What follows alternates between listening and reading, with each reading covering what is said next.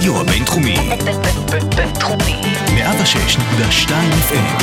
הרדיו הבינתחומי. הרדיו החינוכי של המרכז הבינתחומי. לקום ישראל. 106.2 FM. השעה הבינתחומית. פודקאסט שמחדד את המוח. עם שי קלוט. צהריים טובים לכל המאזינים שלנו, המון תודה שהצטרפתם אלינו כאן, לשעה הבינתחומית, ברדיו הבינתחומי 106.2 FM. אני שייקלוט, וממש כמו בכל יום שני, בצהריים, מצטרף אליי אחד החוקרים כאן במרכז הבינתחומי. Uh, והיום עורך מיוחד, עורך דין אמיר בושנסקי, שבעצם אנחנו נדבר על התזה שלו במסגרת uh, התוכנית, uh, תוכנית ה-MA במשפטים, טכנולוגיה וחדשנות עסקית.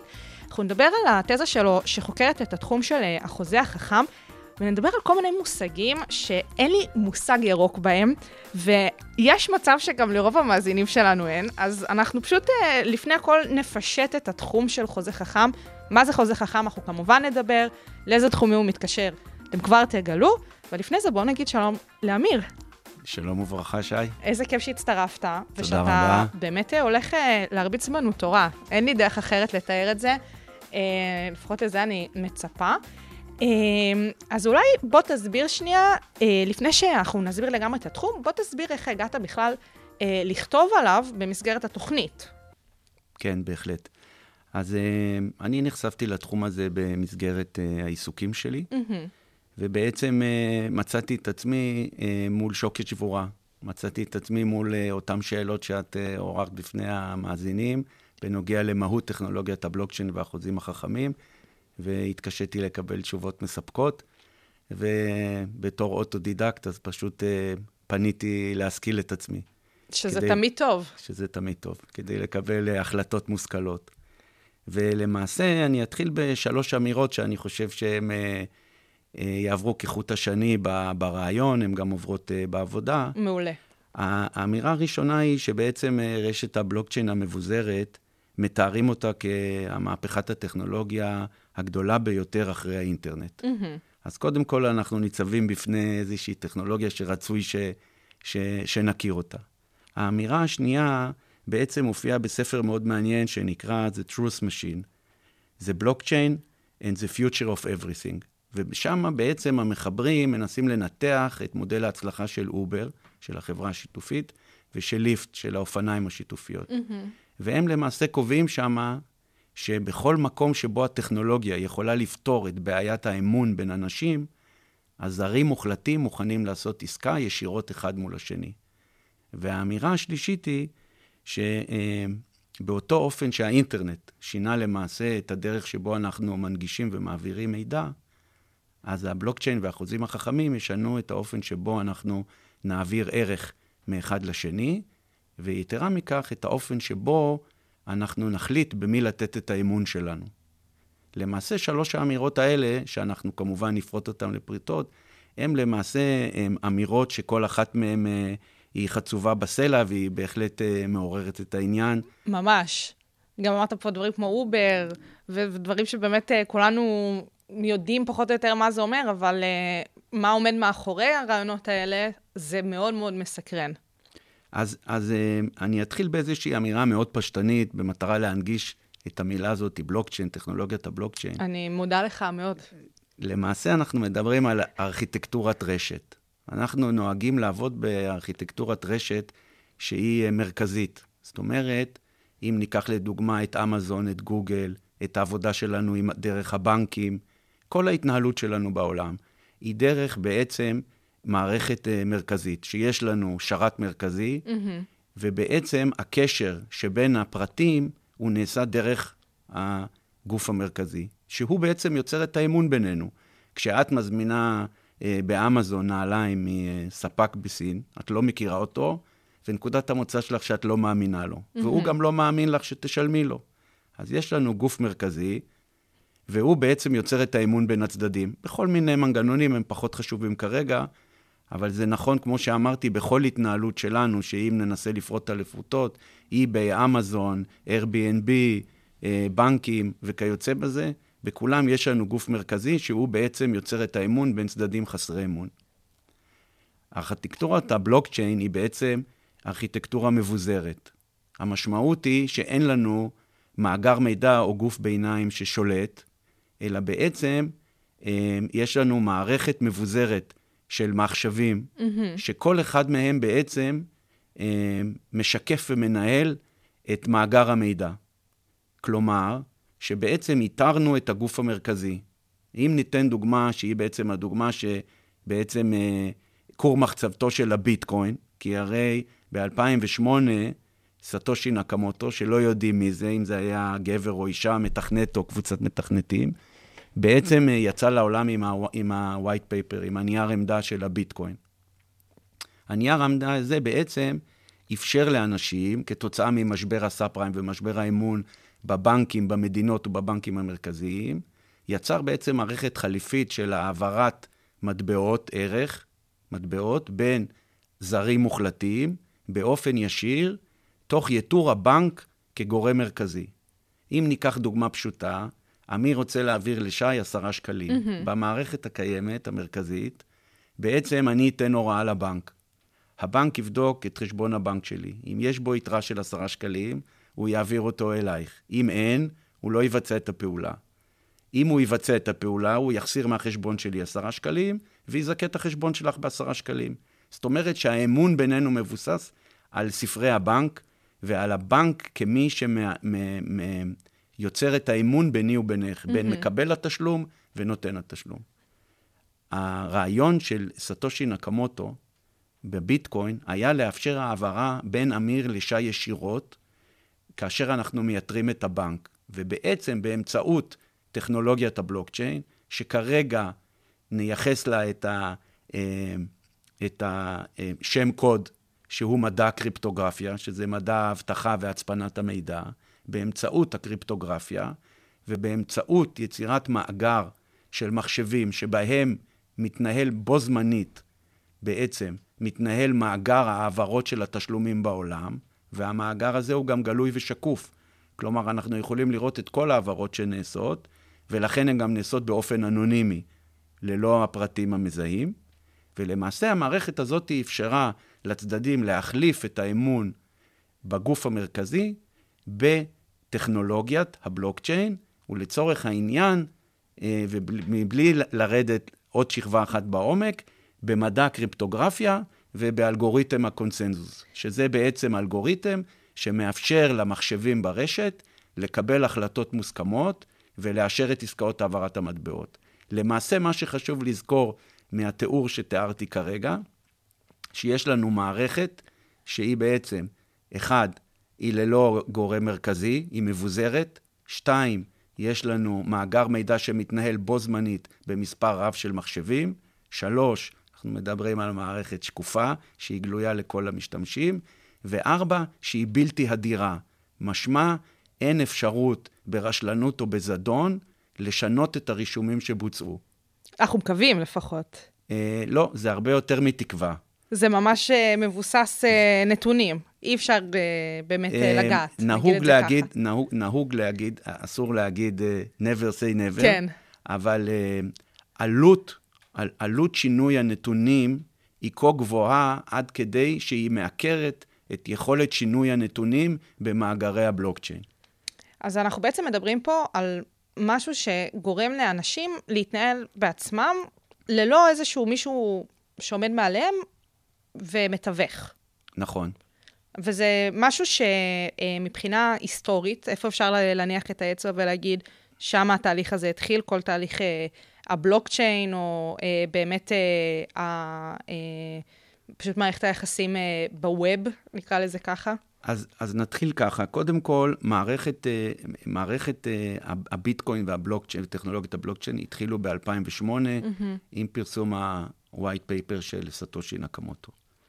מפה נעשה רגע קפיצה, כי בעצם אה, המערכת הזאת יצרה פתח בעצם למערכות מורכבות יותר, mm-hmm. למערכות של חוזים חכמים. אבל לפני שנקפוץ ונסביר את הקפיצה בזמן לחוזים החכמים... ומה זה חוזה חכם ומה זה חוזה בטח. חכם, שסוף סוף הגענו, אז אנחנו צריכים רגע להיכנס למנהרת הזמן.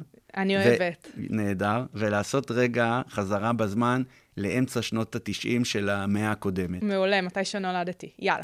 אה, כן. אני לא יכול, כן, אני לא יכול להצטרף לאמירה הזאת. ובאמצע שנות ה-90 של המאה הקודמת, אה, קריפטוגרפר ומשפטן בשם אה, ניק סאבו, בעצם הוגה וטווה את המונח חוזה חכם. בעצם, אה, אנחנו מדברים על עידן המהפכה הדיגיטלית, והוא בעצם סבר, אה, אה, בצורה בעיניי מרתקת, הוא סבר שאין סיבה שהמהפכה הדיגיטלית לא, לא תתפשט גם אל המרחב החוזי, ולא תאפשר לצדדים החוזיים בעצם ליהנות מפלאי הדיגיטציה. ולמעשה הוא מעצב בסדרה של מאמרים, הוא מעצב את החוזה בעידן הדיגיטלי. ותוך כדי העיצוב הוא קובע למעשה אה, ארבע, ארבע מאפיינים מאוד מעניינים. Mm-hmm. המאפיין הראשון הוא מאפיין של שקיפות. והוא בעצם אומר שהוא רוצה שצדדים לחוזה יוכלו לראות באופן שקוף את הפעולות שנעשות על ידי הצד שכנגד. זאת אומרת שכל צד יוכל לראות בו זמנית, אונליין, בזמן אמת, את הפעולות החוזיות שמתבצעות על ידי הצד שכנגד. כמובן שזה לא קיים בחוזים המסורתיים. ממש לא. הנושא השני הוא עימות. הוא אומר, אני לא רוצה רק שתהיה שקיפות, אלא אני רוצה שתהיה אפשרות לכל צד לאמת את הפעולות שבוצעו או לא בוצעו על ידו ועל ידי הצד שכנגד. כמובן, צופה פני סכסוכים אפשריים. נכון. הנושא השלישי הוא פרטיות. הוא אומר, אני מעוניין לעצב את החוזה העתידי, שבעצם הצדדים היחידים שיהיו מעורבים בביצועו יהיו אך ורק הצדדים לחוזה, למעט בורר, נגיד, או מגשר, במידה והצדדים הסכימו בחרו, לכך. נכון, הסכימו לכך מלכתחילה. והנושא השלישי אה, במאפיינים הוא אכיפה. הרביעי. הרביעי, סליחה. הוא רוצה שתהיה אכיפה, אבל הוא רוצה שתהיה אכיפה אוטומטית עם, שימו, עם יתור או צמצום השימוש בבתי המשפט. וזה בעצם, זאת, זאת, אלה בעצם ארבעה מאפיינים שהוא uh, תובע. כאשר הוא מתייחס לעוד נושא אחד חשוב מאוד, הוא עושה הבחנה בין הדרך להבטחת קיומם של חוזים. אם שוב נעשה מסע בזמן עוד הרבה אחורה ל-1850, להופס, אז נראה שהחוזה בראשיתו, כדי להבטיח לצדדים שיוכלו לגלות אמון זה בזה ובהבטחות החוזיות, היה צורך להקים מערכת משפטית של בתי משפט, שיהיה להם הכוח לאכוף על הצדדים את החוזה. וזה בעצם מה שהקנה לצדדים את היכולת לסמוך על קיום הבטחות עתידיות חוזיות. למעשה, זאת שיטה שהיא בעצם שיטה שהיא שיטה ריאקטיבית, היא תגובתית. כלומר, תקרה הפרה, נגיע לבית המשפט, לבית המשפט יש את הכוח ואת הסמכות לאכוף את ההתחייבויות החוזיות. ניק סאבו בעצם תובע את רעיון השיטה בעצם אה, הריאקטיבית. הוא רוצה, אה, אה, לא הריאקטיבית, סליחה, הפרואקטיבית. Mm-hmm. הוא רוצה שלהבדיל מהגישה הריאקטיבית, תהיה גישה שהיא גישה אקטיבית, בעצם גישה שתמנע מלכתחילה את ההפרה. ולמעשה, תמנע מלכתחילה את הצורך בפנייה לבית המשפט. שעל זה הוא מבסס את ארבעת המאפיינים שבכלל מה זה חוזה חכם בעיניו.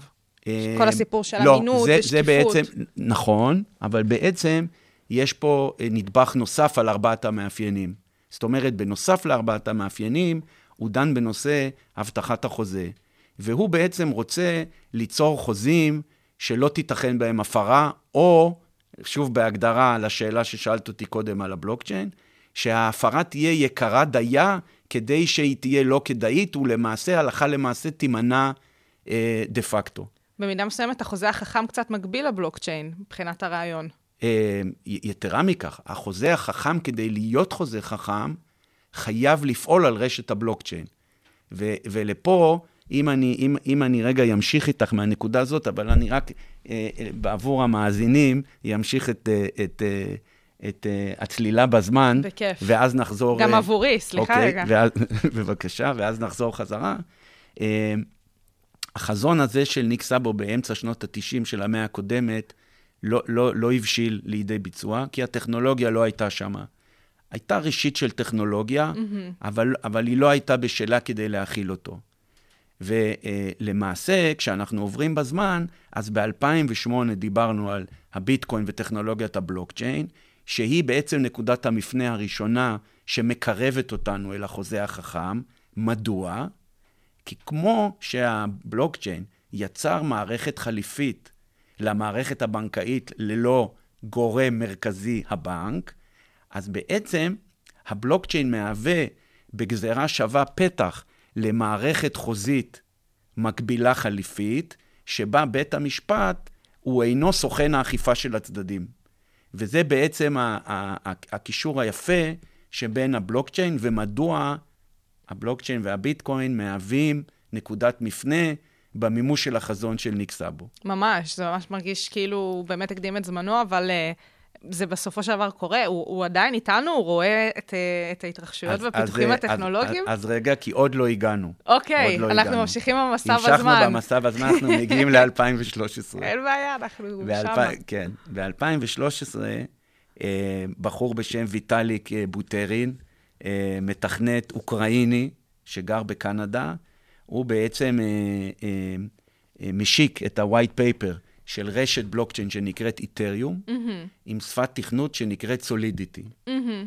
בעצם החזון של ניק סאבו אמר, מדוע להשתמש ברשת הבלוקצ'יין רק להעברת מטבעות?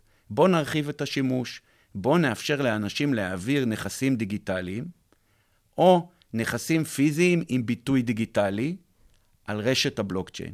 נכסים פיזיים עם ביטוי דיגיטלי, אני פותח סוגריים, לדוגמה, הבעלות שלך בבית שלך היא פיזית. אבל אם ניתן ביטוי דיגיטלי לזכויות הבעלות שלך במרשם המקרקעין, אז אזי ניתן להעביר זכויות בעלות ברשת הבלוקצ'יין. נכון. אה, זה כן חשוב לעמוד על העניין שנכס שאין לו, שהוא לא דיגיטלי או אין לו ביטוי דיגיטלי, לא נוכל לעשות בו שימוש ברשת uh, הבלוקצ'יין. תזכירי לי את הנקודה הזאת, כי אנחנו צועדים בצעדי ענק לעולם ה-IoT, ה-Internet of Things, ובאמת הרבה מהפעולות והרבה, מה, uh, והרבה מהפרמטרים שהם פיזיים לחלוטין, הופכים יותר ויותר להיות דיגיטליים. תזכירי לי את זה, כי יש דוגמה מאוד יפה אה, בנושא. אין בעיה, אנחנו לא נקדים את המאוחר, ובבוא נכון, העת אנחנו נכון. ניתן את הדוגמה, בכיף. אה, אה, הייחוד של שפת התכנות סולידיטי, הוא שבעצם החזון של ויטאליק בוטרין היה שצדדים יוכלו בקוד המחשב להגדיר את הלוגיקה העסקית ביניהם, mm-hmm. ולהגדיר מראש תנאים שעם ההתקיימות שלהם תתקיים תוצאה מוגדרת מראש. תדמייני, וכך הוא מגדיר את זה, מכל קריפטוגרפי. דמייני לצורך העניין שאני רוצה לקנות ממך, אה, ברשת הבלוקצ'יין, אני רוצה לקנות ממך אה, תמונות, או קובץ דיגיטלי אחר, נגיד קובץ וידאו. Mm-hmm. אה, אז לתוך המכל הקריפטוגרפי הזה ייכנסו אה, אה, שני, שני דברים. מצד אחד, מהצד שלך ייכנס הקובץ הדיגיטלי של הויד, הוידאו, ומהצד שלי ייכנס מטבע הביטקוין, נגיד שאת מוכנה למכור אותו תמורת עשרה ביטקוין, ורק ברגע שבתוך המיכל הזה נמצאים גם הקובץ וגם המטבעות, אז תתבצע ההחלפה ותהיה הצרחה, וכל אחד מאיתנו יקבל את, אה, בעצם את... אה, את, אה, את התמורה האחד של השני, אבל נכון, ממש באותו הרגע בדיוק, באות, זאת אומרת, אין באופן, פה איזשהו פורום. באופן סימולטלי לחלוטין, ותכף נגיע לזה, זה מעניין מאוד. אוקיי. אז הגענו ל-2013, וב-2013 למעשה החוזה החכם מבציע לעולם. ובעצם החיבור הזה של שתי, החיבור בין שלושת הנקודות, בואו נעשה משולש. יש לנו את החזון של ניקסבו באמצע שנות ה-90 של המאה הקודמת, יש לנו את 2008, את uh, הבצעת הביטקוין והבלוקצ'יין לעולם, ויש לנו ב-2013 את, uh, את האיתריום ואת שפת התכנות סולידיטי. ובעצם שלושת הקודקודים האלה מרכיבים בעצם את uh, הגעתו לעולם של החוזה החכם. Mm-hmm. אז קודם כל, זאתי, זאת תשובה שאנחנו יוצאים ממנהרת הזמן כרגע. זהו, אנחנו, נקודת הזמן 2013, אז... וזה הולדת החוזה החכם ב... נכון, בעידן שלנו. נכון, נכון, נכון. ולמעשה, אה, מה שחשוב להסביר, ש, uh, וזה מופיע גם במאמרים של ניק סאבו, שבעצם דוגמה מאוד פשטנית לחוזה חכם היא מכונת משקאות אוטומטית. אוקיי. מדוע? כי בעצם, אה, מהו חוזה חכם? חוזה חכם בסופו של דבר הוא קוד מחשב, נכון. שבעצם אה, אנחנו מגדירים מראש את התנאים ואת התוצאות, ובעצם הביצוע שלו הוא אוטומטי והוא בלתי הדיר. ולמעשה, ברגע שאתה מכניס לכאורה את המטבע לתוך מכונת המשקאות, ובחרת משקה, אז המשקה אמור לצאת מן המכונה. נכון. מדוע המכונה היא דוגמה פרימיטיבית של חוזה חכם? כי המכונה לא עונה באופן מלא לארבעת המאפיינים שהגדיר ניק סאבו. מדוע? אחד, אין שקיפות. נכון. הכנסתי את המטבע, אני לא יודע אם יש במכונה משקה או לא. הרבה פעמים שהוא- תכניס ולא יצא. נכון, בדיוק. אז אין שקיפות. שתיים, יש קושי באימות, כי אין לנו אימות של הפעולות. נכון. הכנסתי את המטבע, במקרה הטוב יש שם טלפון ואני אתקשר להגיד שהכנסתי את המטבע. הנושא השלישי, אה, והחשוב ביותר, הוא הנושא, ושאלת אותי, הסינכרוניות של הביצוע, הבלתי הדירות. בעוד שברגע שהכנסתי את המטבע, לכאורה, אני הרוכש, אה, עשיתי פעולה בלתי הדירה, והמטבע נבלע במכונה, אזי, אם אין משקה, אני לא אקבל אותו. נכון. זאת אומרת שהבלתי הדירות היא חד-צדדית והיא לא דו-צדדית. וזה ההבדל שניסיתי קודם להסביר על המכל הקריפטוגרפי. המכל הקריפטוגרפי לא ייפתח אם לא יתקיימו בעבור שני הצדדים באופן מלא, ודאי, מוחלט ובחפיפה מלאה לתנאים שנקבעו, אז אזי המ- המכל הקריפטוגרפי לא ייפתח, והמטבעות לא יעברו, והקובץ לא יעבור, וכל דבר יחזור ל, ל, לבעליו.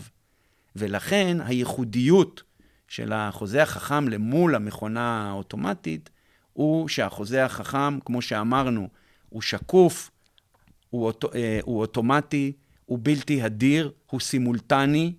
הפעולות של המוכר והקונה, ההצרחה, קורית בו זמנית. הבלתי הדירות שלו היא גם אה, דו-צדדית ולא אה, חד-צדדית. ובעצם זה מוביל אותנו להבנה אה, מה ההבדל בין חוזה אלקטרוני וחוזה חכם. וגם קצת מה ההבדל בין חוזה כזה לחוזה רגיל, כי הרבה מהמאזינים שלנו אולי בכלל לא מבינים מה ההבדל באמת אה, מהבחינה הזאת. כי גם אוקיי. לחוזים רגילים יש אה, מאפיינים, ואולי גם נכון. על זה צריך רגע להסביר. נכון. אז, אז, אז נתחיל, נתחיל מהשאלה שלך, ואז נעבור ל, ל, לנקודה שאני רוצה להמשיך איתה. בכיף.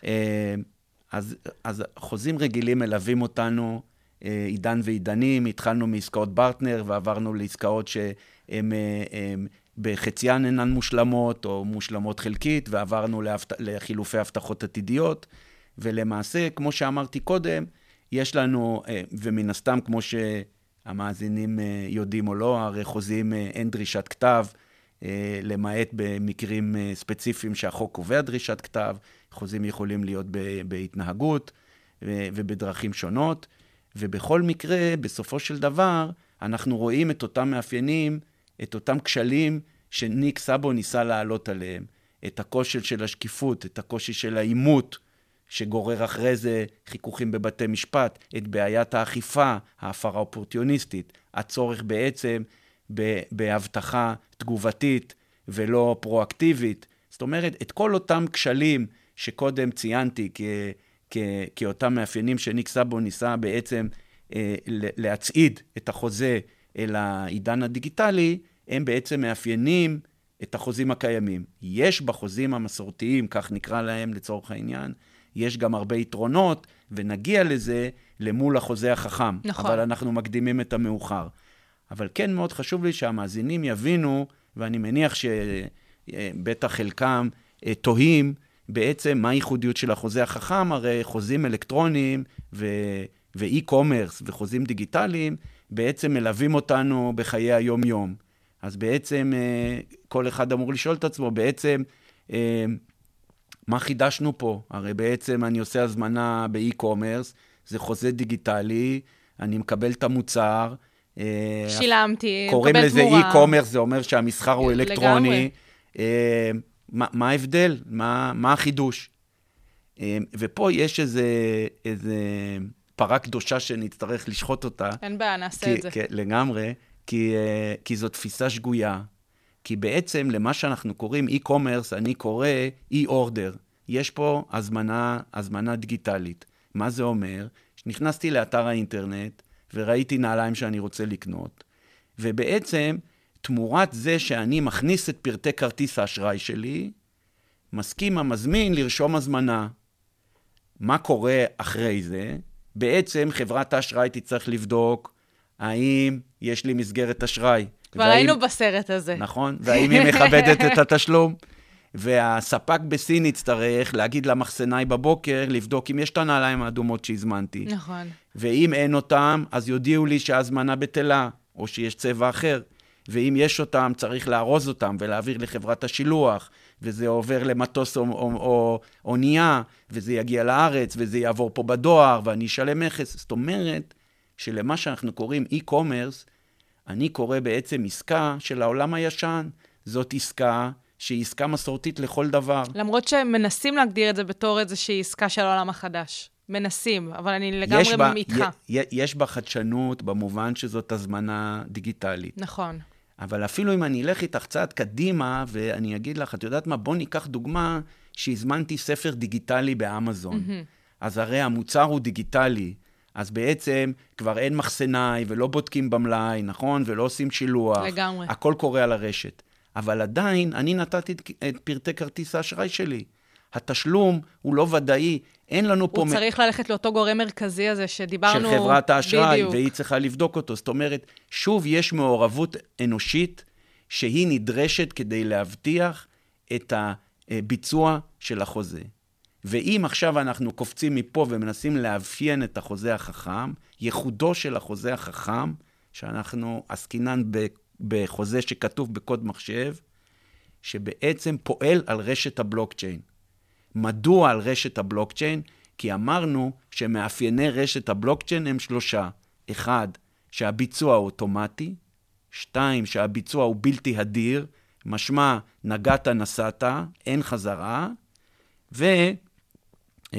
והנושא השלישי, שהוא אה, לא פחות חשוב, הוא שאין התערבות אנושית. מהרגע שהחוזה עלה לרשת הבלוקצ'יין, החוזה החכם, הצדדים לא נדרשים לעשות שום פעולה או לתת שום אישור.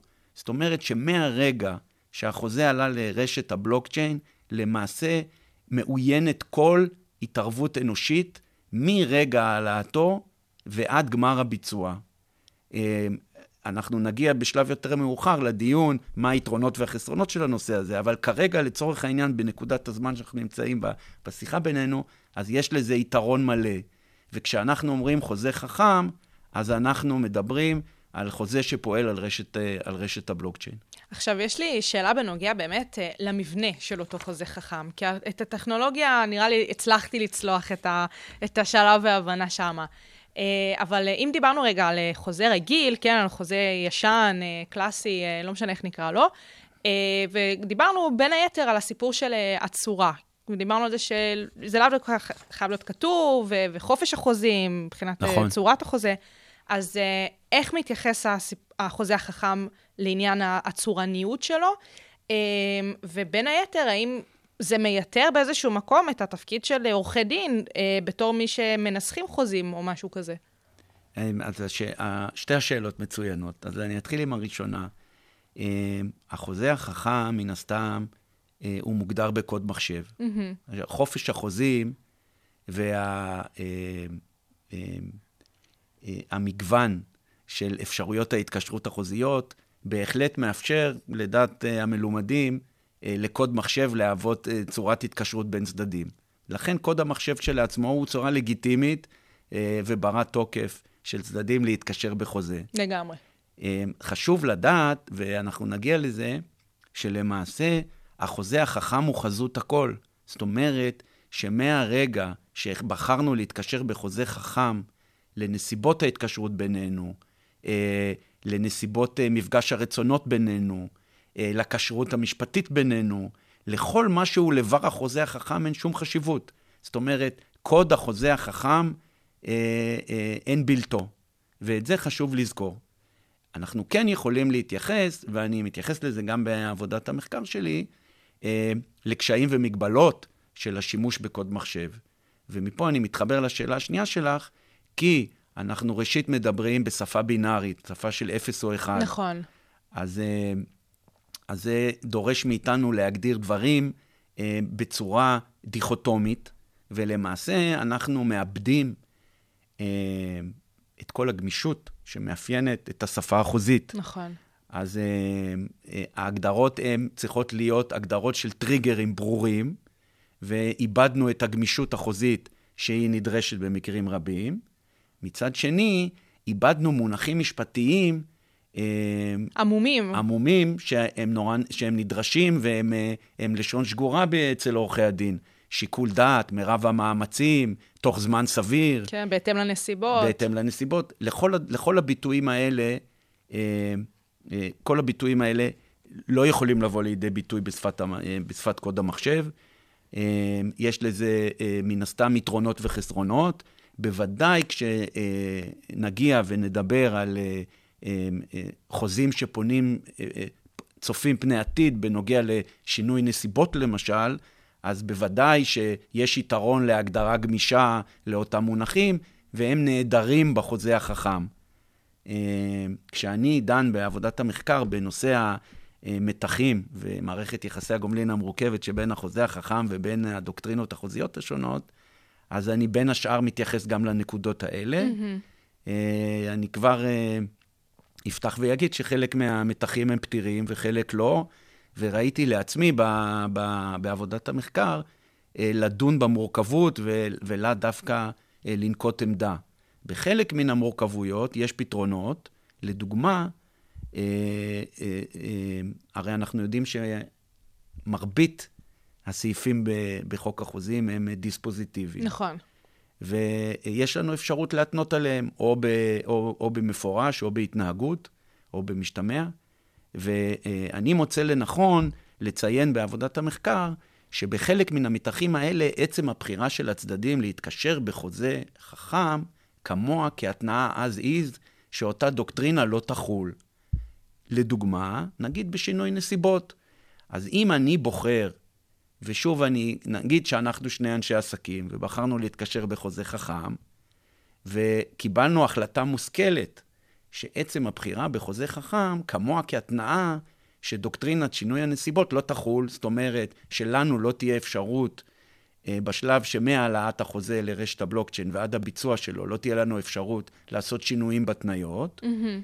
אנחנו גם מקבלים על עצמנו שבית משפט לא יכול להתערב ולעשות שינוי, אנחנו גם uh, צעד אחד קדימה מקבלים איזושהי עמדה לגבי דוקטרינת הסיכול. אז אנחנו יכולים להחליט שהחייב, שהצדדים ויתרו בעצם על טענת, על, על האפשרות לעשות שימוש בטענת הסיכול ולקבל הפטר מה, מה, מהאכיפה. אבל בכל המקרים שבהם אנחנו עסקינן בתניה דיספוזיטיבית, אז, אז אני מאמין שככל שהחוזה החכם יהיה אה, מוכר ויהפוך לכלי שגור יותר, בוודאי בעולם המסחרי, אני כרגע מסייג את, אה, את החוזים האחידים, אני מסייג את החונים הצרכניים, שבהם יש לנו צד חלש וצד חזק. ובשביל ו... זה יש את החוקים הספציפיים בוודאי, עבור בוודאי, התחומים האלה. בוודאי, אבל בוודאי בעולם המסחרי אני כן רואה מקום שבו צדדים מסחריים בוחרים לאמץ את החוזה החכם כהתנאה אז איז על דוקטרינות מסוימות. Mm-hmm. אם כבר אנחנו מדברים על דוקטרינות, אז כמובן שהפגמים ברצון הם, אה, הם, הם אה, מעניינים מאוד ל... מ- ל- מאוד, ל- אולי הכי מעניינים נכון, במידה מסוימת. לבחינה ודיון. ובעוד שלדוגמה בדוקטרינת הטעות, אז uh, אני סבור שהבחירה בחוזה חכם היא התנאה as is שאני בוחר, שדוקטרינת הטעות לא תחול עליי. אז אני איש uh, עסקים, ואני מתקשר בחוזה מסחרי, ובחרנו, אנחנו הצדדים, שדוקטרינת הטעות לא תחול, גם באותן נסיבות שהצד השני ידע על הטעות, והייתה עומדת לי הזכות לבטל באופן אה, עצמאי את החוזה. מאידך, כשאנחנו עוסקים בהטעיה, בכפייה ובעושק, אז בן אדם לא בוחר שיעשקו או יטעו אותו, וכמובן שהמתח פה נהיה אה, אה, אה, מופגן יותר, והוא, והוא לא תמיד בר, הוא לא תמיד כרגע, בוודאי בטכנולוגיה הנוכחית וב... ובפריים המשפטי הנוכחי, הוא, הוא לא תמיד בר פתרון, ובהחלט, אה, ובהחלט אני מניח שעוד ימים יגיעו, אה, שימצאו גם פתרונות לקשיים האלה. אני לא חושב שהם קשיים אה, בלתי פתירים לחלוטין. חשוב גם לציין פה, ואני רק אה, ככה במעוף הציפור יציין את הנקודה הזאתי, שזה לא שהצד נותר ללא מזור לחלוטין. כי זה נכון שהחוזה יבוצע ככתובו כלשונו, הביצוע אוטומטי ובלתי הדיר. זאת אומרת שמקל הקניין לצורך העניין יעבור, אבל אחרי שעבר מקל הקניין, אז כמובן פתוחה הדרך אה, אה, לפנות לבית המשפט ולדרוש ביטול והשבה.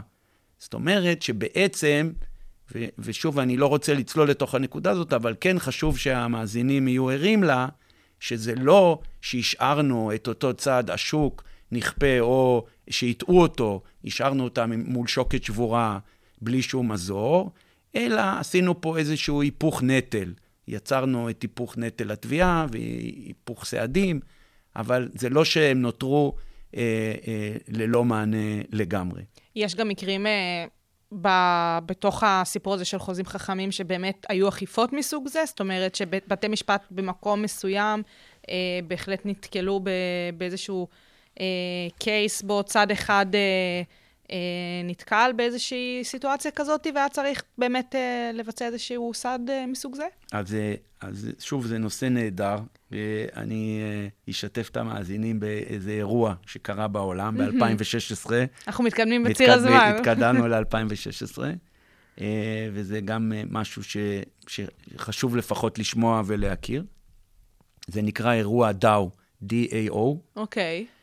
Uh, DAO זה Decentralized Autonomous Organization. למעשה, uh, הייתה מחשבה שאומרת, למה לעשות רק חוזה חכם? בואו נבנה מערכת של חוזים חכמים, uh-huh. שהיא מדמה ארגון מבוזר. אוקיי. Okay. מה המשמעות של זה? בואו נכתוב בקוד מחשב את כל כללי המשילות והניהול של האורגן, ובעצם הכל יהיה שקוף, הכל כתוב בקוד המחשב, והכל יקרה באופן אה, אה, אוטומטי ובלתי הדיר. Mm-hmm. ובשנת 2016 כתבו אלף שורות קוד. זה הרבה? אה, לא, זה, זה מעט לא נשמע, מאוד. זה לא נשמע לי הרבה, יחסית לדברים כזה שאמורים ממש, לרוץ. ממש מעט. אוקיי. Okay. תכף תביני למה. אה, הקימו חברת השקעות, שהיא חברת השקעות מבוזרת. זאת אומרת, הקימו קרן השקעות, שהיא בעצם קרן מבוזרת, שכל כללי ההשקעה כתובים בקוד המחשב באותם אלף שורות, ובעצם היא אפשרה לכל בן אדם ביקום אה, לרכוש מטבעות דאו, כך okay. אוקיי. קראו למטבע, ואיתו להפוך לבעל מניות ב... באותה בק... חברה ש... בקרן המבוזרת, כן. ולמעשה כל אחד קיבל כוח הצבעה בהתאם לחלקו היחסי בהשקעה, ובעצם הוצגו בקרן אה, אפשרויות השקעה, ויכולת לבחור הכל קורה ברשת המבוזרת הגלויה. האם אתה רוצה להשקיע חלק מהדאו שלך באותה עסקה? במידה ובחרת וכן, אתה מעביר אה, לחוזה חכם את ההשקעה שלך, ואתה יכול לראות מה קורה עם הכסף. כן. שהוא עובר אל החברה, אה, איזה דיבידנדים עוברים מהחברה חזרה. יכולת לראות את כל ההתנהלות, ובעצם היתרון של, של הארגון המבוזר הזה היא בעצם שאין העדפת קרובים, אין רשלנות. כאילו ההחלטות... חברה מקצועית, מה שנקרא? מקצועית. מקצועית ציבורית. דמוקרטית. דמוקרטית. נכון. אוטופיה בעצם של uh, חברה. איך נכון, חברה צריכה, נכון. חברה ציבורית. העברנו, העברנו, העברנו את כוח הניהול בעצם לציבור המשתמשים. ממש, אוקיי. נשמע על פניו מעניין מאוד. כן. עד כדי כך מעניין, שגייסו 150 מיליון דולר שווי במטבעות דאו לצורך הקרן הזאת. וואו, אוקיי. אה, ועל פניו זה היה נראה אה, מבטיח מאוד. אוקיי, ואז? ואז מה שקרה, אה, לצערם של המשקיעים... אני ש... עוד מאלף שורות דואגת. נכון, שאחד המשקיעים זיהה באלף שורות באג, והבאג הזה אפשר לו לכתוב באופן אה, אינסופי בקשת משיכה של הכספים שהוא השקיע. כי וואלה. הרי בכל קרן רשאים מתישהו להודיע שאתה מבקש למשוך את ההשקעות שלך. רק שהבאג היה שבמקום שתהיה בקשה אחת, ואז הקוד יזהה שצריך לא לקבל בקשות נוספות, הבאג אפשר לקבל עוד ועוד הצעות, אה, בקשות כאלה. ואז בעצם מה שהיה שם זה גניבה של הכספים. אה, המילה גניבה היא מאוד בעייתית, אוקיי. כי הוא עשה שימוש בקוד המחשב, הוא לא עשה הפרה, הוא לא עשה האקינג, אה, הוא פשוט פעל בהתאם לקוד המחשב. כי הקוד פתוח. כי, אה, הקוד הוא גלוי. פתוח, הקוד הוא גלוי, הוא פעל בהתאם, בהתאם לקוד. הוא למעשה גם כתב מכתב למשקיעים ואמר שהוא זה שלקח את הכסף ושהוא פעל לפי הקוד. הם גם ראו אונליין, כי הרשת גלויה, איך הכסף זולג מתוך הפול המשותף, והם לא יכלו לעצור אותו. ובעצם, לשיטתו, קוד is a קבענו את הקוד, זה החוזה בינינו, ופעלתי לפי החוזה, ולא עשיתי שום דבר לא תקין. לא הפרתי את החוזה. לא הפרתי אותו. עכשיו, האירוע הזה, שבעבודת המחקר אני מתייחס אליו במסגרת uh, טעות סופר ובאגים בתוכנה, הוא בעצם uh, העלה בצורה מאוד בולטת את הצורך להכפיף את, uh, חוז... את החוזים החכמים למערכת המשפט. אבל המשקיעים לא רצו לפנות לבית המשפט. מדוע? כי בעצם פנייה לבית המשפט כמוה כהודעה שהחוזה החכם נכשל, הוא במידה נכשל. מסוימת. ובעצם code is not the law, בעצם יש לנו בעיה, ובבעיה אנחנו רצים חזרה למערכת הישנה. נכון. אז במקרה הזה החליטו לא לפנות לבית המשפט, ומכיוון שהיה מעורב סכום מאוד גדול של מטבעות אה, איתריום, כי בעצם הדאו מבוסס על רשת האיתריום של ויטאליק בוטרין, אז מבלי לייגע את המאזינים, בחרו פה באיזשהו פתרון חד פעמי, שבו בעצם, אה, לצורך העניין ובפשטות, ביטלו את כל המטבעות שהונפקו, והנפיקו במקום דאו מטבע דאו אחד. ואז דאו אחד הקצו אותו חזרה לכל אחד, כולל כספי הגניבה, ולכאורה השאירו את הגנב, במרכאות, עם מטבעות שהם אה, חסרי ערך, חסרי כל ערך. ולמעשה זה ה- ה- התופעה הזאת, או הפעולה הזאת נקראת מזלוג אה, אה, קשוח. אה, לא ניכנס לזה, זה פחות חשוב, אבל בכל מקרה מצאו פתרון טכנולוגי כדי אה, להטיב עם המשקיעים.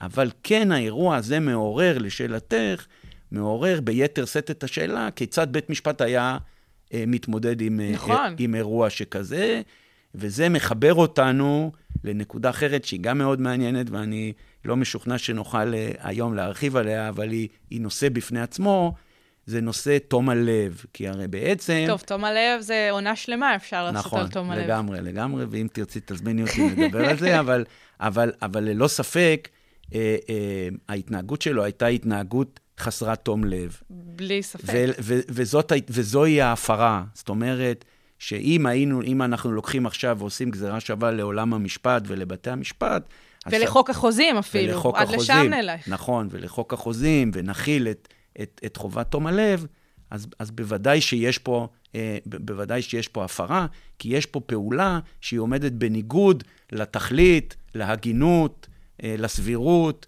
ול, ו, ול, ו, ולצדק ול, ולנורמה המתבקשת. אה, אני כן, אני כן אגיד על זה ש, שכיום, מבחינה טכנולוגית, מאמצים פתרונות אחרים. אה, מאז 2016. בוודאי. כבר השתכללנו. בו, בוודאי, בוודאי. אחד הפתרונות uh, הוא QA, הוא בעצם uh, ביקורת קוד, שהיא ביקורת קוד משפטית. כי להבדיל מחוזה רגיל, שגם בו יש טעויות. נכון. Uh, עורכי דין עושים טעויות, uh, לא עלינו. Uh, ויש בשביל זה אחריות, ביטוח אחריות מקצועית, אבל נעשו, טעויות קורות. ב- בקוד החוזה החכם אתה יכול לעשות סימולציה ולהריץ אותו בכל האפשרויות, ובעצם לעקר מלכתחילה את, את אותם באגים או כשלים. נכון. והאפשרות השנייה, שהיא כמובן אה, עולה בספרות, היא האפשרות למנות במקרים שכאלה אה, בורר או צד שלישי מוסכם, שבמקרה ונעשה שימוש מוטה בקוד, אז הוא יוכל להתערב אה, אה, בקוד עצמו. אז, אז, אז יש פתרונות, ו, ולכן גם בעבודה אני מציין ואני מראה, וגם חשוב לי שזה גם אה, יעבור כמסר למאזינים, שבעוד שהתמונה כרגע היא לא, היא לא חלקה, ו, וכרגע לא הכל פתיר, אה, יש כיוונים, גם טכנולוגיים וגם משפטיים, אה, שאני מניח שעם הזמן יגיעו לידי מימוש. עכשיו, בגדול, כל השאלה שלך במחקר הזה, זה בכלל, האם יש לייחס את החוזה החכם לפרדיגמה החוזית? זה, זאת השאלה הגדולה. נכון. יש תשובה? יש שורה אה, תחתונה? אני יכול להגיד מה השורה התחתונה שלי, כמובן רק שלי, אה, אבל אה, המסקנה שלי בעבודת המחקר היא ש, שהפרדיגמה החוזית, שהיא מורכבת, היא כוללת הרבה מאפיינים, היא גמישה, גם היא משתנה, הרי מוסד החוזי הוא מוסד דינמי, מאוד. הוא משתנה עם ההתפתחות החברתית והכלכלית בעולם, נכון. ואנחנו עוברים שינויים בו. אז התפיסה שלי היא שהפרדיגמה החוזית היא רחבה וגמישה דייה כדי להוות אה, משכן ראוי לחוזה החכם, והיא בהחלט אה, האכסניה הנכונה אה, בעבורו. ואני גם סבור, ש, ואני מציין את זה גם, שבוודאי החוזה החכם אמור להוות ספירה במרחב החוזי. ופה אני אעיר ככה על קצה המזלג, שבאמת התחברתי לכתיבה של דגן והלר, שהם בעצם אה, אה, מחלקים את, ה, את המרחב החוזי לספרות שונות. Mm-hmm. ו, ו, ובמסגרת זאת, באמת אה, הספרות השונות הן נעות בין תועלתנות לקהילתנות, ובאמת החוזה החכם הוא נמצא בקצה המנעד התועלתני. ו, ובוודאי, בוודאי, אם נקבל את הגישה הזאת שהמרחב החוזי הוא לא מקשה אחת, אז בוודאי שיש מקום לחוזה החכם, ובוודאי ב, ב, ב, ב, בקצה התועלתני, כי החוזה החכם, ללא ספק, יש לו אה, תועלות. אה, הוא נושא על נס את, אה, את, את, את עקרון חופש החוזים, אה, הוא נושא על נס את, את נושא הציפייה ואינטרס ההסתמכות, את הוודאות החוזית. אה, ובנוסף לזה, מכיוון שהוא חסין מפני התערבות אנושית, הוא בעצם מעיין מלכתחילה פעולות אנושיות פסולות, שבעצם מערכת המשפט, בין היתר באמצעות חובת תום הלב, מעיינת בדיעבד.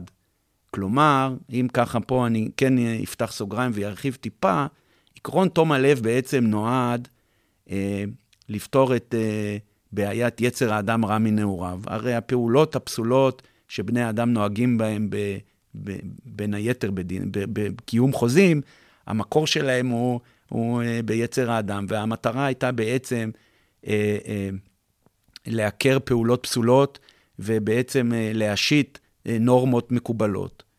ולפחות במידה מסוימת אי אפשר להתעלם מן העובדה שהחוזה החכם, בכך שהוא אה, חסין בפני התערבות אנושית, הוא בעצם מעיין התנהגויות פסולות שחובת תום הלב מונעת בדיעבד.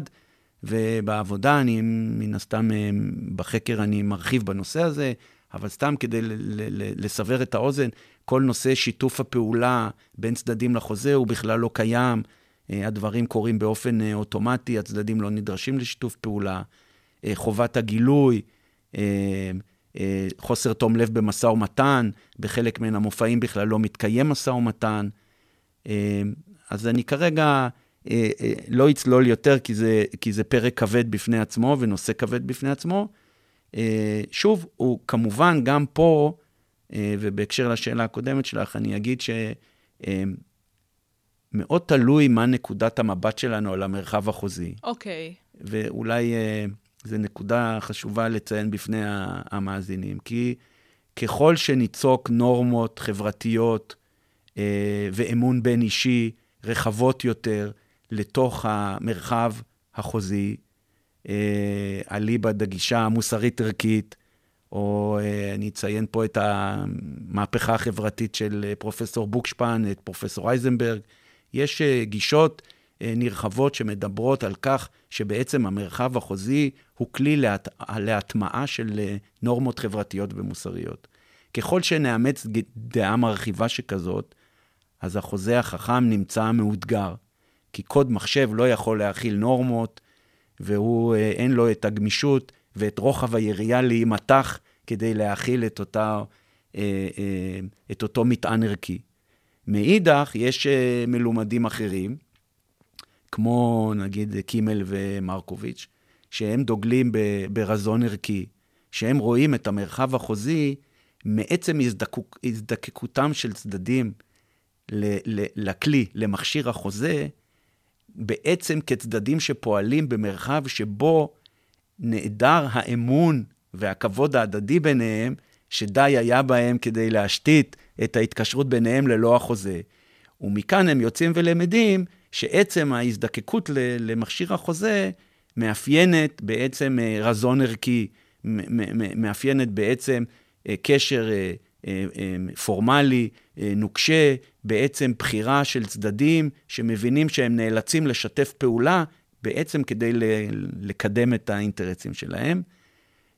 ולמעשה, הגישה הזאת היא גם גישה שמשתיתה את, האמון הסינתטי. כי בעצם הם טוענים, בניגוד לעמדה שמדברת על אימון בין אישי, שאותו אמון שנוצר בין הצדדים באמצעות השימוש בחוזה, הוא בעצם אמון סינתטי, הוא מלאכותי. ואני, אה, בעבודת התזה, אני מציין ש, שלעמדה שלי, כפי שאני אה, רואה אותה, אז החוזה החכם הוא מהווה מעטפת טכנולוגית שעולה בקנה אחד עם הגישות של קימל ומרקוביץ', כי למעשה אנחנו מדברים על, אה, על אמון סינתטי טכנולוגי ועל רזון ערכי טכנולוגי. אז אני חושב שזה פחות או יותר עונה על השאלה. אני שוב חוזר ו...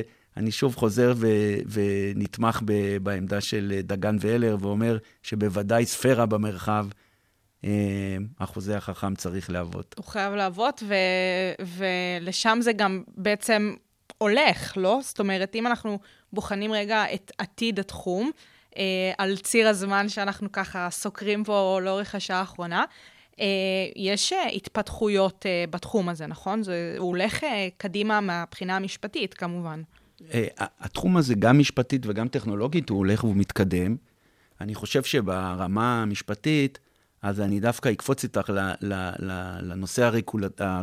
הרגולטורי. חייבים לגעת בו. נכון, ובארצות הברית יש אה, חקיקה יחסית נרחבת, אה, אני יכול לתת פה ככה מן השרוול דוגמאות של טנסי, נוואדה, אריזונה. זאת אומרת, ברמת ה states, זה לא משהו פדרלי. לא, לא, לא, נכון, ברמת ה states, אבל יש הליכי חקיקה, בוודאי הצעות חוק במספר רב של מדינות, מעל עשר מדינות בוודאי. אני אשמח ש... שתיתן איזה דוגמה, כדי כן, שבאמת אז נבין... בוודאי, uh... אז, אז אריזונה, אז אריזונה, נוואדה וטנסי, זה שלוש מדינות שבהן בעצם הגדירו בחקיקה את הגדרת החוזה החכם. ממש ש... הגדירו. ממש יש... הגדירו מהו חוזה חכם, mm-hmm. ויתרה מכך, הגדירו את המעמד המשפטי שלו, וקבעו שבחוזים מסחריים, חוזה חכם הוא בהחלט מכשיר ראוי להתקשרות.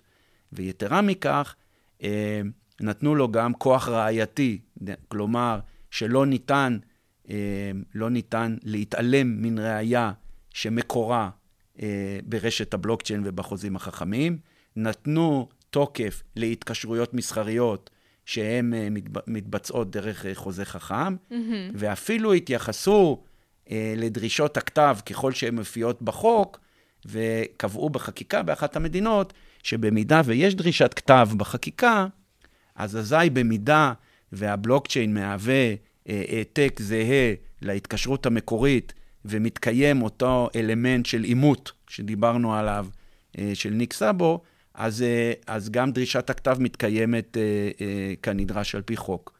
זאת אומרת שזה מראה לנו, ואני רואה את החקיקה הזאת כ, כעמוד האש בראש המחנה, או עמוד העשן בראש המחנה, שזה באמת סימן לבאות, ובאמת הכרה של, ה, של המחוקק, שיש פה כלי שלא ניתן להתעלם ממנו, ויתרה מכך, שמן הראוי להסדיר את השימוש בו. זהו, כי אפשר גם להחליט שלא מסדירים את זה, ומה שנקרא לתת לשוק לעשות את שלו, ופה כן יש איזושהי הבנה שאת התחום הזה צריך להסדיר. כן, בוודאי, בוודאי. יש הבנה כזאתי.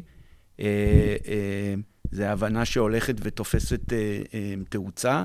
אני יכול להגיד לך כך בשולי הדברים, אפילו אה, ככל שזה נוגע למדינה שלנו, זהו. שיש, אה, שיש אה, עבודה מעמיקה של בנק ישראל בנוגע לשקל דיגיטלי. זאת אומרת, שבעוד, וככה אני קופץ איתך רגע לאיזה נקודת צד, אבל היא מעניינת, שבעוד ששאלה מתבקשת היא, אז השימוש בחוזה חכם הוא מוגבל רק למטבעות הקריפטוגרפיים. ואנחנו יודעים שיש יתרונות וחסרונות של השימוש במטבעות הקריפטוגרפיים, נושא בפני עצמו שהוא אה, מעניין ומרתק, אבל אה, אה, גם הוא, הוא רק קצה הקרחון, כי ברגע שמדינות יאמצו כהילך חוקי מטבעות דיגיטליים, ואין סיבה שזה לא יקרה. כן, זה בשיח אה, המון ו- המון זמן כבר. נכון, ויש עבודה מעמיקה של בנק ישראל, שאומנם לא הבשילה לידי מימוש, אבל יש עבודה מעמיקה ומאוד מעניינת. מי שמהמאזינים ירצה לקרוא, אז אפשר למצוא את זה, זה מפורסם וזה מעניין מאוד, על, אה, על, אה, בעצם על אה, שקל דיגיטלי. זאת אומרת ש, שזה כן מראה שאנחנו מתקדמים וצועדים. אני בטוח שהמאזינים שמעו על ליברה, כשפייסבוק דיברה על הנפקה של מטבע קריפטוגרפי, וזה זה עולה ויורד, הווליומים משתנים.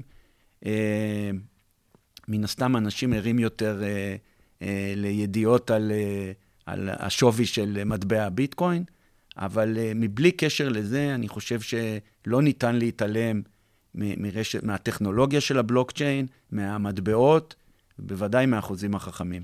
עכשיו, באמת אה, הזכרת את ישראל ככה בהיבט של השקל אה, הדיגיטלי, אבל אה, כן חשוב לציין את זה, אנחנו גם ממש לקראת סיום, שבאמת כל התחום הזה בישראל לא, לא מדובר, גם לא מהבחינה האקדמית, וחשוב לי להגיד את זה כדי שהמאזינים שלנו יבינו כמה הכתיבה שלך בתחום מאוד מאוד חשובה. אז גם באמת מהבחינה האקדמית, כמעט, וזה לא קיים אם לא קיים בכלל, וגם מהבחינה של ההסדרה של החוזים החכמים, מעבר למטבע אה, החכם, שדיבר, הדיגיטלי שדיברנו עכשיו. אה, וצריך שתהיה הסדרה כזאת. כן, בוודאי, אבל אני, אני שוב חושב ש... ו, ו, ו, ודיברנו על זה שתמיד קיים מתח בין, אה, תמיד. בין משפט וטכנולוגיה. תמיד. לרוב הטכנולוגיה מקדימה את המשפט והוא רודף אחרי הטכנולוגיה. מתישהו מגיעה נקודת איזון. אני חושב שכל אחד מאיתנו יכול להיזכר ביום שדובר על לבצע אה, רכישות באינטרנט וצריך להכניס את פרטי כרטיס האשראי, וכולנו חששנו מזה. וזה היה נראה לנו כל כך לא בטוח נכון. ו- וכל כך מאיים. והיום אה, זו פעולה שגורה אצל כולנו. מה זה, אפצ'י, וכאילו נכון, העברתי כן, כסף. וכולנו עושים את זה. אז אני חושב שאותו תהליך יקרה עם, ה, עם החוזים החכמים, זה עניין של, של זמן והבשלה. אה, אני, אני מסכים עם האמירה שאמרת ש, אה, שיש מקום, אני חושב בכלל, אה, אה, להשכיל את הציבור בטכנולוגיה ובהבנה של המטבעות הקריפטוגרפיים והחוזים החכמים, כי אני חושב ש, אה, שהעתיד כבר כאן, וחשוב להבין ולדעת, מעבר לידיעות אה, סנסציוניות על, ה, על אה, שוויו של אה, הביטקוין, ו, אה, ובוודאי בעולם האקדמיה, אני חושב ש, ש, שראוי שנחלוק את הידע הזה וננגיש אותו. הכר עוד פורה. אה, אז בשורה התחתונה, החוזה חכם הוא חלק מהפרדיגמה החוזית. בשורה התחתונה, בשורה התחתונה, הפרדיגמה החוזית, אה, לעמדתי, חלה על החוזה החכם, ואני סבור שהחוזה החכם צריך בוודאי להיות חלק מהמרחב החוזי. וכך בהערה לסיום, כי שאלת אותי והשתדלתי להימנע כל, ה, כל הרעיון הזה אז מ- הנה, מהשאלות האלה, האם זה מייתר את עורכי הדין, האם לא צריך בתי משפט, אה, האם העורכי דין צריכים כבר לחפש עבודה אחרת. אז אני חושב שזה לא שחור ולבן, שום דבר לא מייתר את השני. אני כן חושב שהפתרון בסוף הוא יהיה פתרון, בוודאי בדרך כפתרון היברידי. אני חושב שהשילוב של היתרונות של כל צד הוא, אה, הוא שילוב ראוי ומתבקש. ואני אפילו יכול להתעלות באילנות גבוהים של המכונה, של המכונית האוטונומית, שהיא אה, חזון רחוק, אבל לכולנו כבר יש אה, ברכב אה, מערכות אוטונומיות שמסייעות להם, שמסייעות לנו. אז אני חושב שזה תהליך שהוא קורה, ואני חושב שהטכנולוגיה של הבלוקצ'יין והחוזה החכם יעבור עליה אותו תהליך שעובר אה, על טכנולוגיה ככלל. גם במקרה של המכונית האוטונומית, אז אה, נדרש חיבור של אה, משפט וטכנולוגיה. אז אנחנו באמת אה, נחכה ונראה מה יהיה, ואנחנו נמשיך אה, לזכור אה, בציר הזמן, כמו שהצגת לנו, אה, את העתיד, את העתיד לבוא בתחום הזה של החוזים החכמים. אה, אמיר, אני רוצה להודות לך נורא על השעה הזאת. באמת, אני השכלתי, אני מאוד מקווה שגם המאזינים שלנו, כי כמו שאמרנו, זה, זה תחום שכל כך אה, לא מדובר בכל אה, אה, אספקט. אז אני מקווה שהשעה הזאת היא באמת אה, הצליחה לעשות איזשהו, לחשוף את התחום ו- ולעניין את המאזינים. אז המון תודה.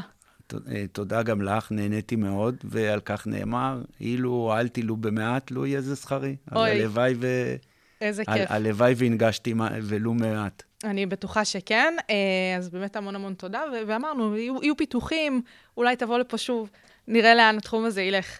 אה, אז אה, גם לכם המאזינים, אני רוצה להגיד המון המון תודה שהייתם איתנו כאן בשעה הבינתחומית, כאן ברדיו בינתחומי, 106.2 FM.